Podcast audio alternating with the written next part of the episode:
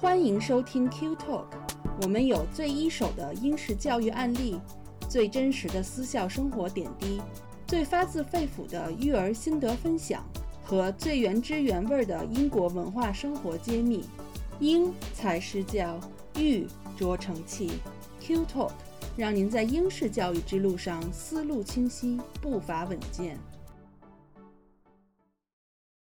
大家好，欢迎来到 Qtalk 教育小声说板块，我是安琪。大家好，我是小峰。小峰，我们今天还得聊书吧？嗯，好呀。上次节目之后，有不少朋友跟我说让我聊点字儿多的，咱们今天就开始聊字儿多的书吧。现在开始，咱们应该是聊小学、嗯、上小学以后的书。对，其实英国上小学还开始挺早的，四岁就是学前班了。像今天我的很多朋友，因为我老二十四岁嘛，今天我们我的很多朋友就是非常兴奋的在朋友圈里晒他们的孩子开学的各种校服照，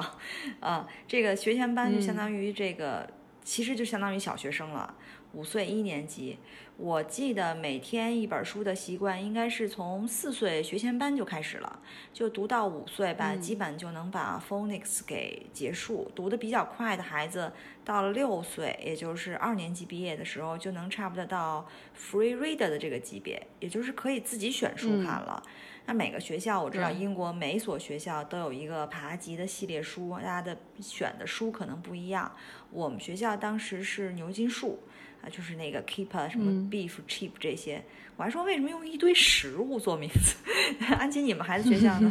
我忘了，后面有一个什么，就是什么 blue 啊，还是什么，就有颜色的这啊，对对对，那个应该是 Ladybird 的出版社的哦、嗯、哦，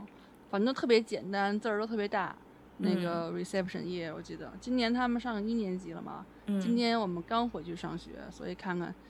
看看他们现在会拿什么书回来。嗯。那个现在就是这种，因为像刚才你也说了嘛，就是这种出版社都很多嘛，一般像像 Osborne 啊，然后 Ladybird 呀、啊，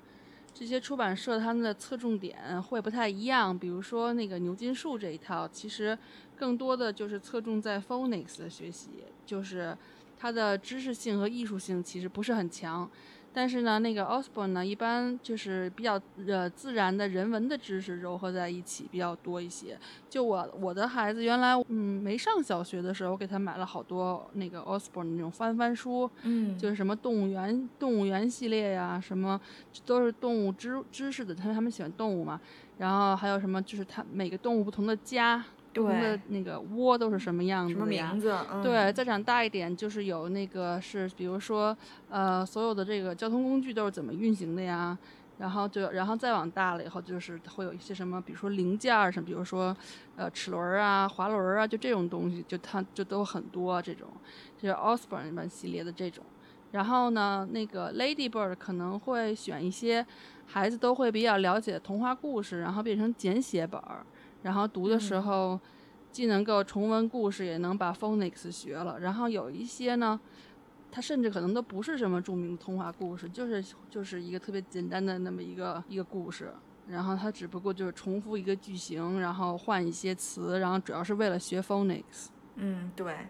我们为什么聊到 Phonics 呢？哦，其实这就是一个从图到字，从这个听爸爸妈妈读书到自己读书的一个非常关键的一个过渡。其实我来英国之前也不知道 Phonics 是什么，因为我们小时候学英文，我不知道你啊，我们小时候学英文的方式是先学二十六个字母，然后再学音标。我国际音标。对，国际音标，我那时候天天要抄音标。然后呢，但最后我看到一个生词儿，我还是不会念。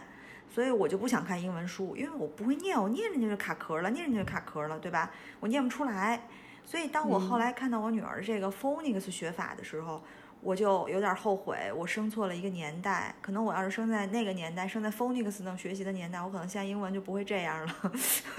对，但是我觉得好像就是不同的系统吧，就是嗯 Phonics 确实是比较科学的方式，然后因为孩子自己读书的第一个阶段都是会大声读出来，然后就比较有成就感。然后呃 Phonics 就是帮助你在这过程中不会卡壳，然后读出来以后才能慢慢理解嘛，就读卡壳都是就会对让孩子对阅读有一些抵触或者有挫败感。呃所以 Phonics 就给大家定了一套规则，就是像搭积木一样，不同的积木拼到一起，然后怎么发出不同的声音，呃，就对，可能孩子天生对节律和拼接这种东西感兴趣，所以他们可能学起来就感觉也也比较 有, 有兴趣，也比较简单。但是我觉得吧，就是 Phonics 可能因为它是毕竟是国外西方这一套系统发明发明的系统嘛，嗯，我觉得它是特别适合那个就是有有这个母语环境的，就是因为他小孩子一开始都是先会说话，然后才会读才会看字儿嘛，所以他其实说话的没有问题了，所以他知道这个词有一些东西是怎么发音的，然后你你慢慢让他把一个一个的音，比如说辅音或者元音能对得上号，然后他就慢慢知道了，哦，这这，然后对他们对于他们来讲就是一个比较自然而然的一个过程。可能对于我们来讲，因为我们那时候学习的时候就已经是可能是小学的后期了，那种开始读开始学英文那个年代，嗯，对，然后那个时候咱们也不是没有母语环境，所以其实他其实我们确实因为已经认识了拼音嘛，就是拼音都是二十六，也是二十六个字母，嗯，所以其实也是就是从从二十从字母开始，然后国际音标，其实我觉得国际音标对我来说帮助还挺大的，因为反正后来我跟你正相反，我是都能读，我就是不认识我能读出来，但是我不知道什么意思，我因为词汇量有限，我是读不出来，我是有些词我就觉得因为我不确定它读什么，就是读不出来。但我觉得 Phonics 它不仅是一个就是认识读出来这个单词的一个方法，它更重要的是一个让你阅读爬级的一个手段，就是说呃，比如说我们小时候其实在英文方面是没有这个阅读爬级这一说的，就是我们就是老师给英文课本，对不对？英语课本，然后呢，你自己去找你喜欢的英语书。那如果我们有一个系统的这么一种爬级的这个梯子，让你一点一点的爬，可能你对我来讲的话，我后来也不会对英文的阅读可能觉得那么的难，因为它是有一个循序渐进的过程，对，挫败感少，对对对。对对，所以如果就像你说的，不管是母语的孩子，还是说在英国的这个英语非母语的孩子，他他们过了这个 Phonics 这关之后，就到了这个 Free Reader 的阶段。其实这个时候，我们家长就可以歇一歇了，就不用每天晚上抱着书本要给他们念了。呃，当然亲子共读啊，还是一个很好的促进感情的方式。但的确，有的时候真的是作为我来讲，一个英语非母语的母亲，让我准确的读出英文书，且不被我的女儿嘲笑，这是一件非常具有挑战性的事儿。所以对我来讲，不用给他读英文故事了，是个很大的解脱。就我喜欢给他读中文故事，这个我很自信，但读英文故事确实有很多次都不自信，万一读错了呢？所以呢，我为了庆祝我的这个解脱，我就给他买了一套Roald Dahl。嗯，对，大家跨过牛津树以后，一般都会第一时间去找Roald Dahl去读，一个是他也比较有名，一个另外也是他，因为他的那些书也是从简单到到难都有不同的级别。对，那我问一下，你最喜欢他的哪一个作品啊？我自己的话，我还挺喜欢那本《The Witch》，就是女巫，去年还拍成电影了，就是安妮·黑瑟薇演的。你呢？我是比较喜欢 Matilda 和那个 Charlie and the Chocolate Factory， 就是查理和巧克力工厂。就是 Roald Dahl 可以说是英国近现代最伟大的童书家、童书作家了吧？而且他的人生传奇故事也真的是让我们普通人都觉得，天哪，我的人生太乏味了吧？就这种非常传奇，就是他的人生可以用三个词来形容吧：天才、跌宕和传奇。嗯，他是二十世纪英国最富传奇色彩的儿童文学作家了，也是当代最畅销的儿童文学作家。基本上，估计英国人就是大大小小的人家里可能都会有几本他的书，有的都是买一系列这种，嗯，就可能全世界的儿童不同语种的都会是他的粉丝。他一生从事写作了几十年，也是这种超长的创作生涯。嗯，创造儿童读物长篇的小说有十八本，儿童的诗歌和故事有无数。他的书魔力超越语言和国界，让无数孩子都沉迷其中不能自拔。他曾经获得英国白面包奖，并两度获得英国儿童图书奖，被誉为哈梅林的魔笛手。每年世界读书日英国儿童选择扮演的角色中 Roald Dahl 的作品人数一般都是占一大半。嗯，对，我们那会儿学校里头经常就看见什么 mister Fox 啊，一堆 mister Fox， 对，什么 Matilda， 一堆 Matilda 的这一周，还有那个校长，我们当时还有一男老师演那校长，就是、嗯、就是特别的完整的妆，就对对 对, 对，你看你看这人啊，就是。人看面相啊，其实他挺挺好看的一个，就你看他的面相，就有一种很很坚毅的那种感觉啊，就是千锤百炼之后还特别坚挺的在搞创作的那种人。我们之前说朱丽是，其实朱丽她是四十多岁才开始写绘本，其实Roald Dahl也差不多，她早年间也不是个写书的，她那会儿就想着满世界转悠来着，所以她就去了一个壳牌石油公司。哦，是，那这下她就可以满世界转悠了，到处去玩。对，因为壳牌遍布各各世界各地嘛。嗯，她当时也去了非洲，然后天天看着大象啊、长颈鹿什么的，然后就慢慢的就开始觉得无聊了。哦，她看来她也跟我一样，也经常会觉得生活无聊啊，生活突然过了一段时间都是天天。千篇一律之后就会觉得无聊对，然后慢慢的这就正好是二战就爆发了嘛，然后这就不无聊了嘛，然后想要飞得很高的 Roald Dahl 呢就直接选择了去当飞行员，这下呢就彻底就远走高飞了。二十三岁的时候呢，他那时候还阳光少年呢，就加入了英国皇家空军，嗯，然后并开始正式的训练。二十四岁的时候，他驾驶他的格斗士在非洲执行补给迫降时出现呃事故，脸上严重受伤，好在之后挽救回来了，要不然就真的少了一个英俊的作家呀。他还真是挺英俊的，这故事还挺像那个真人版的英国病人那我也读过他那个传记啊，就是那种历史，说因为他受伤特别严重嘛，他就退伍了，就没法当兵了。之后呢，他就被派到美国去了，是以大使的身份派到美国去，但也是在美国遇到了他这个写作上的一个贵人吧。因为这会儿他已经其实三十多了，他有一次就晚宴上，他就碰到了当时一个很有名的美国作家叫 Forrest， 他是这个作家是特别喜欢写战争小说的，嗯，然后 Forrest 他本来是想从Roald Dahl这儿拿点素材，然后俩人就聊了很多那种以前的什么空军往事啊，什么在非洲打仗那些事儿，然后聊着聊着，Roald Dahl那个 Forrest 就觉得就是说，哎，这么好的素材你就写呗，你就可以写本书啊，说你先写，我帮你改，因为毕竟是你的素材。那因为他大使本来就是个闲差嘛，Roald Dahl就也没事儿干，所以他就拿起笔就写。他这时候就写下了他人生的第一个短篇小说，叫《Showdown Over Libya》。后来他一口气儿写完了。他写完之后就寄给了 Forrest， 没想到呢，这个两周之后，这 Forrest 就只字未改，一个字都没改就给退了回来，因为他觉得这个文章写的真是太好了。后来呢，嗯，Forrest 经过了这个 Roald Dahl 的同意之后，就把这本书的书稿直接寄给了当时自己的出版社，然后出版社看到立马就给了稿费发行了。嗯，就是用 Forrest 自己的话说，这就是一个天才作家的作品。嗯，可能Roald Dahl还觉得怎么这么容易就就过了，对，可能对天才来说得来全不费功夫哈。看来如果我的插画要想出道，可能还得遇还得找个贵人，没有贵人还是不行。对，对你你还差一，你需要的其实不是贵，你需要的是一社交晚宴，就是穿落地长裙那种。我觉得我年轻的时候还挺喜欢这种事儿的，觉得越上年纪现在越不喜欢社交玩意就不喜欢社交中年中年社恐，对，我也是吃完就走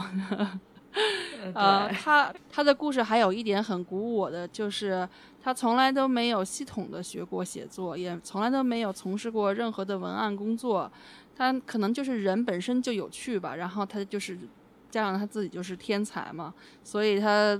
这个天才的这种笔触永远都不会被埋没，只要给一个机会他就发光了啊！有评论家所言，上帝把各种天赋和才能如暴雨般的倾斜到Roald Dahl身上。因为二十世纪之前上半叶产生了林格伦，是也是儿童文学的骄傲嘛，然后二十世纪后半又涌现了Roald Dahl，所以于是二十世纪的儿童文学有了双倍的骄傲。哦，二十世纪的儿童很幸福啊，有这么多的骄傲可以看。所以安琪你加油，你的这个插画天赋迟早是会被暴露出来的。呃，好，暴露，我要努力暴露。对对对，而且我现在我觉得我岁数也差不多了，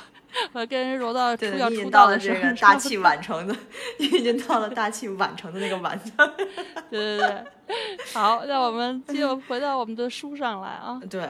呃，但你想啊，其实每个人写的书啊，都是他自己的一种人生感悟，或者是说心学总结，或者说前前半辈子的一个一个回望吧。我觉得没有跌宕起伏的那个人生的这种人，他是写不出来书的，他甚至写不出。他根本就写不出字儿来，就不管是大人的书还是给孩子的书都是一样。所以为什么我们今天讲了这么多Roald Dahl自己的故事，其实还有很多我们刚刚只讲到他三十多岁之前，但是其实之后他的人生就更上下跌宕了。比如他的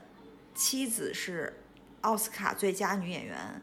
他的女儿很早就夭折了，他的儿子出生七八岁就生了一场奇怪的大病，然后为了治好他，Roald Dahl还自己发明了一种药，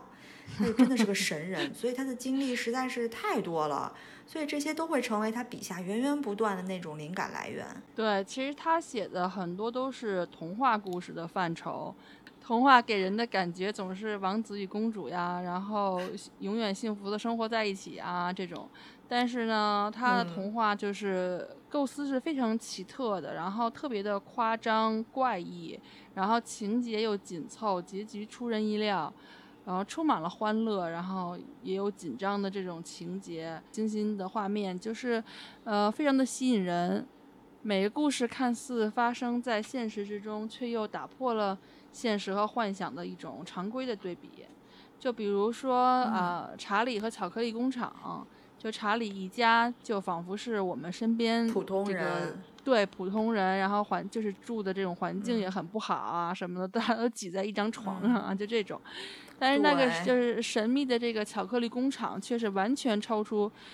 现实的这种童话想象，就是非常超现实的这种童话的想象，而且而且是每个孩子对自己喜欢的巧克力糖果的想象的汇集。比如说倾泻下来的巧克力瀑布，然后奔流不息的巧克力的河流，大片大片的巧克力草地，高耸的奶糖山，酷爱巧克力的小矮人工人，就等等等等吧。这些尤其是后来改编变成电影以后，就把这种奇幻色彩又推到了推上了一个高潮。嗯，对，我看这本书包括电影的时候也是这种感觉，就是一开始他描写查理的家就是一个家徒四壁，就叫什么不遮风不挡雨的，就是一个非常写实的氛围、嗯、就穷人就住这种地儿，特别穷、嗯。但是后来从有 golden ticket 这件事儿开始，就特别变成了一个很魔幻的场景。那刚才我说我最喜欢的那个 The Witch 就是女巫，她这个女巫其实是一个完全虚构的童话形象，但她这个整个的描绘过程就是一开始的铺垫啊，就是怎么在酒店里发现的这些女巫在开会的这些事儿，都让作者觉得读者觉得这件事儿好像就是真的存在的，就前面的那个铺垫特别的写实，但是一到开会那儿，然后女巫都没有头发，就那那一块就特别的童话，就是你想女巫会把人变成老鼠，真实的人怎么会被变成老鼠呢，对吧？所以就是一九八三年的时候，这个英国的白面包奖和世界幻想小说大会奖，他们那个评议委员会就把女巫他给了一个很高的评语，因为女巫获奖了嘛，他说叫谐谑机智，既趣味十足又使人震惊不已，是一部地道意义的儿童文学杰作。就整本书从头到尾都让我们觉得它流泻自一位幻想文学的巨匠笔下。哦，这个评语写的也够那个文文文绉绉的，读出来都不是很顺口、嗯、所以女巫就甚至被儿童文学评论界誉为是二十世纪世界儿童文学的一个圣经，所以它地位是很高。嗯，还有那个那本就是《了不起的狐狸先生》，嗯，我推荐这本书给大家是为什么呢？首先它的篇幅是很短的，然后每一个章节都不长，它还有很多的呃狐狸和这三个坏农夫之间斗智斗勇的故事，又很搞笑，非常有画面感。然后Roald Dahl讲呃故事的方式又是那种高潮迭起的，让孩子在读的时候就被吸进去一样，就就放不下来、嗯、其实我们一直说鉴定童书的标准就是孩子的阅读体验，只要你能正确戳中孩子的笑点，那么你肯定就会大受欢迎。所以Roald Dahl就非常清楚孩子在什么时候会笑，所以他在每本书里都会设置一些很不一样的让人特别开心的情节，但是其实有些情节在我们来看来是有点残酷甚至有点恐怖的。你比如说 Matilda 那个校长，他当就像摔铅球一样去甩那几个孩子，拽着辫子就咵就甩走了，但我们就觉得我是觉得很恐怖的一个情节，可这些情节就让小孩捧腹大笑，因为这可能是出现在他们脑海中的一些幻想的片段，也是他们从来没有过的那种、嗯、那种生命体验吧，所以他们就觉得很有意思，所以又在纸上、嗯、哎，正好跟他脑子里契合了，再配合上他Roald Dahl的那种文字和写作功底，他就一下子能让无数的孩子就吸到进去了、嗯、我觉得就是他其实用了很多的就是夸张的一些手法，就把现实中的一些事情、嗯、然后合理的然后夸大化，就是包括就很像过去咱们小时候看猫和老鼠一样，其实那些东西你看着就感感觉很合理，但是它其实都是非常夸张的，比如说一个铁锹拍下去，对对，拍拍了一个老鼠的形状，它扁了就这样、嗯、对对对，就这种都是夸张的手法。就是我觉得他的书吧还有一个特点就是很正能量，然后孩子读书还是就是我们都家长嘛，还是希望他们读正能量的书嘛，读完了他会觉得这个世界是有希望的、嗯、然后嗯就是是更积极努力的这种，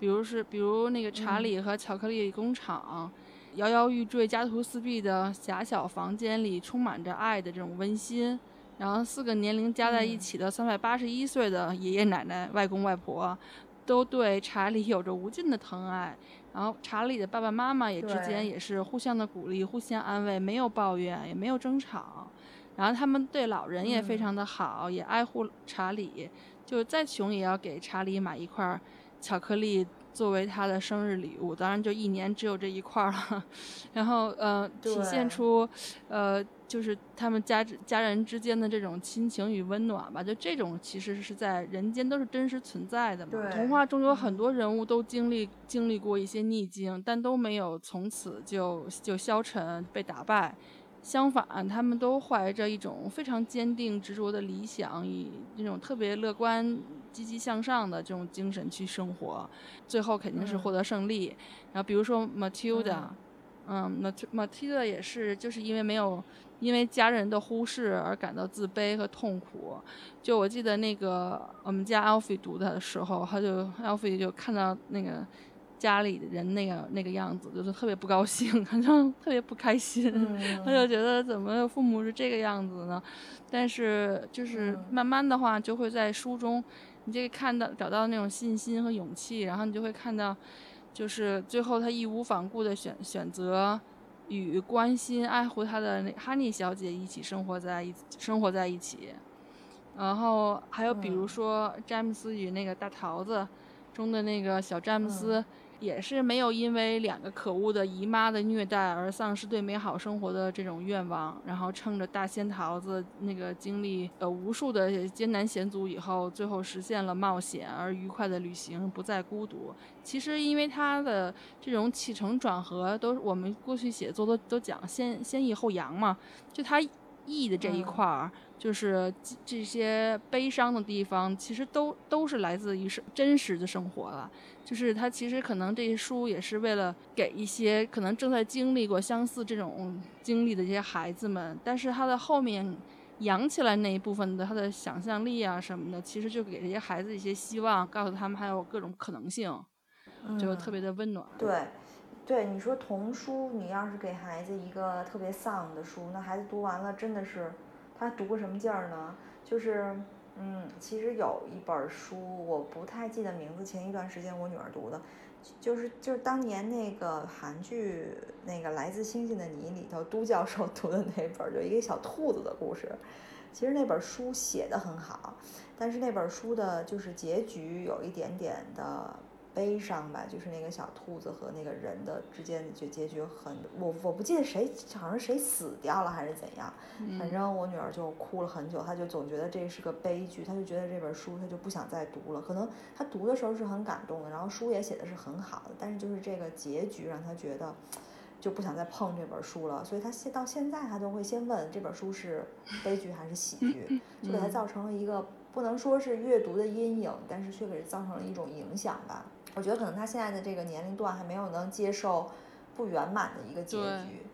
对, 对，所以我们说了这么多Roald Dahl，那安琪如果让你给出一个推荐顺序的话，你会建议孩子怎么来读Roald Dahl，读哪几本Roald Dahl？我觉得我会建议在一开始的时候读那个 Fantastic Mister Fox 吧，因为刚才说了就是字也不多，然后用词也挺讲究的，非常的幽默，然后又很过瘾。然后接下来可能就是查理和巧克力工厂，然后 B F G 就那个、嗯、大那个巨人，然后这两个对、嗯、这两个都可以配合电影看。但是呃就是他后来那个 B F G 不是后来就前几年拍了一个就真人版，就还做的更好的那个版本的电影嘛，我我们家孩子觉得那电影有点恐怖、嗯、他不太他不太、嗯、我没看呢哈、嗯、他不太敢看。其实其实 Charlie and Chocolate Factory 那个电影我觉得挺好，但是我女儿也觉得有一段她好像觉得还挺吓人的。嗯，对，她呃我对我其实特别喜欢，就是我我和 James 特别喜欢的都是那个呃巧克力工厂，还有 Mister Fox， 还有那个大桃子。这这三个是我们就我们俩都最喜欢的。 嗯, 嗯之后就是 Matilda 吧，再大一点的时候，然后 Matilda 是因为有一点点大人的感觉，然后那个情节呢嗯、呃、可能也不是说都是小孩子完全能接受的，所以可能七八岁以上读读起来会比较好一些，然后也也可以配合电影看。然后就是他的自传小说 Boy Tales of Childhood，其实八呃七八岁以上看他的所有的书都没有什么问题了。嗯，我们家就是前几年给他买了，给我们家奥菲买了全系列的，然后反正看起来没有什么困难。嗯、对，我的顺序可能也和你差不多。然后我们搬到新加坡之后去的那个学校，第一个学校其实他们第一学期就是那个时候应该应该是已经小学四年级了。嗯。呃，第一学期的英语课本也不算英语课本，就是英语的那个着重的那个。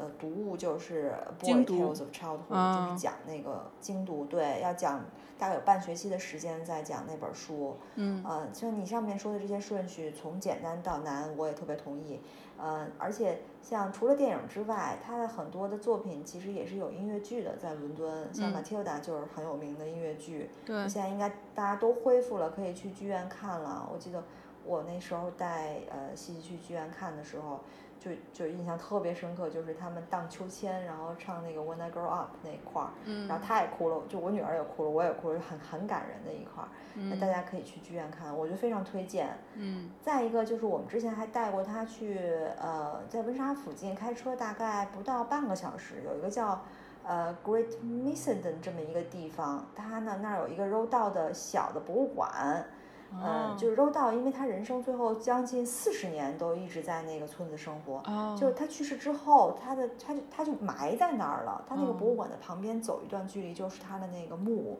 所以等于他，所以他等于他大部分的书都在那儿写的了，因为他是四十多岁才开始对后四十年很多书都在那儿写了。他活到多少？活到快八十多，不到九十吧，九一年去世的。嗯嗯，对。所以他去世之后，那个他的家人和出版商这些人就共同捐款吧，盖了这个纪念馆，这个博物馆。其实这个博物馆就很小，嗯，呃，里头呢有一些他的书稿，然后有一些生前的东西的还原版本，还有一些就是主题房间，就是根据他的作品来设计的那种主题房间。嗯，比如说有那个 Boy Tales of Childhood， 还有那个嗯 Fantastic Mister Fox， 我记得也有。嗯，对，挺有意思的，值得去看一看，尤其是喜欢读Roald Dahl作品的书，因为里头有很多互动的那些小环节啊，手工的小环节啊、嗯、我记得那还有一个还原了的他的写字桌，写作的桌子、嗯、就是他他不是像我们这种坐在那个办公椅啊，写字台什么的，他其实就是一个英国的那种特，就是大家人家家家户户都有的那种扶手椅 armchair，他配了一板子，然后那板子掏了一个窟窿，所以在他胸前相当于是半圆形的板子。好像有小时候的音乐教室吧，音乐教室的椅子。对对对、嗯、对，就是那种小桌板，甭搭在那个椅子，就是椅子扶手上、嗯、然后他自己稍微改造一下，他可以一天就 一, 一大半天就坐在那儿，因为他很舒服嘛，拿着铅笔写，他一坐就可以创作很久，就是一个铅笔。因为那会儿大家都可以很专注做，不像我们现在就是拿个电脑敲敲敲敲一会儿就要干点什么，敲一会儿就要干点什么。嗯，看来是如果我的灵感还没来，也不能埋怨这个办公环境了。你你可能也需要一个扶手椅，然后呢，那我就睡着了。我觉得放到你那个小桌板上，太舒服了。我我觉得我得正相反，我得坐那种特别不舒服的椅子才行。对，他那个环境还真挺好的，当时我记得那个西西还进去试了试、嗯、然后反正他最后的那几年人生还挺悠闲的，因为毕竟前半生把该经历的都经历了，最后就是应该是有一个人照顾他吧，他就专心写作了。 嗯, 嗯哦，今天的时间又差不多了，我们光聊柔道又聊了一期。那这里我要插播一个硬广，非常硬，就是我们的 Q E D 的素养课程，就是英文精读与创意写作课的秋季班。为什么说是秋季班？因为我们已经开了春季班、夏季班、秋季班，已经开了一两年多了。那么我们第三年的秋季班马上又要开班了。其中呢，小学低年级组的精读书目就是我们今天提到的 Fantastic Mister Fox、嗯、那高年级组的书目就是 Matilda。这个精读和创意写作也是我们非常有名的一个课，也是非常有特色的一个课，其实就是精读这些传承很久的英国的或者是英语世界的文学作品，来提高孩子的这种英语理解力和这种文学鉴赏力。那你提高这两方面的能力，你才能去慢慢提高你的写作水平，要不然从哪儿去写写写作呢？你的技巧都是从书里来的，对吗？嗯、所以哎，安琪、Alfie 也上过这个课，你有什么感受呢？对，正好因为咱们几个孩子都是在一起上的课嘛，然后就觉得就是老师讲的很好吧、嗯、一个因为可能每个老师的风格会不太一样，有的老师可能会就是呃把这个书里面的一些更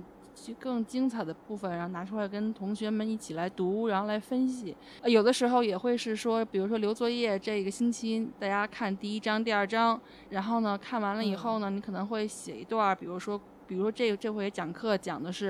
啊、呃，咱们来写一个开一个故事的开头，然后就是 opening 是怎么写的。那那那那你可能要是写、嗯、写两种不同风格的 opening， 然后呢，它反过来让你就是。等于是你要读第一章第二章嘛，你从那本书里你可能也有一些参考的感觉，看看人家怎么写的，然后在下一次上课的时候，老师就会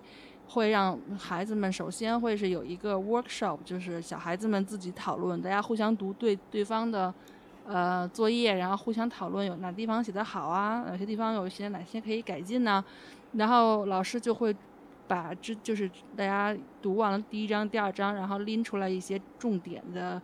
地方，然后分析一下，就是给他们把这个知识点砸砸结实了，然后等于是所以就把整个故事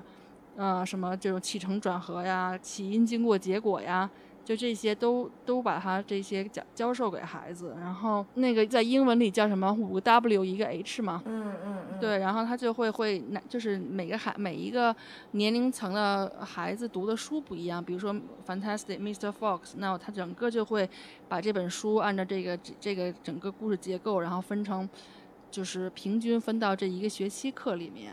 然后呢，就是每一节课会跟孩子很很仔细的去分析，然后还要告诉他们怎么写会更好，然后有一些课堂上的一些锻炼。反正我们家孩子之前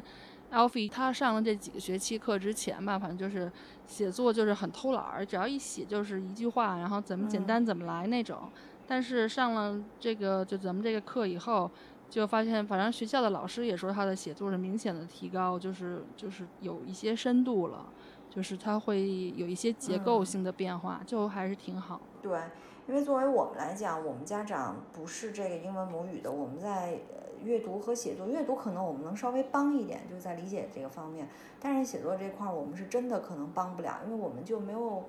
作为我个人来讲，我就没学过文学作品怎么写，比如说英文方面啊，可能我们直接学就是议论文怎么写啊，三段式啊什么的、嗯呃、那我觉得这课就是我个人的感觉来讲，它是把读和写糅合在一起的。就是首先它的它的目的是让孩子提高写作能力，那它的这个整个课的设计其实也是围绕写作的那样一个逻辑去设计的，就像你刚才说的 opening 怎么写啊，然后中间怎么，然后人物情节这样是怎么写。但是他去设计这个课的时候又把这些去怎么样让孩子理解呢，就是通过读来理解。对，就他把这个读和写就糅合在一起了，课上读，然后把这些系统性的东西通过读来教给孩子，然后课下通过写来练习，就这样一个螺旋式的东西，就让孩子的写作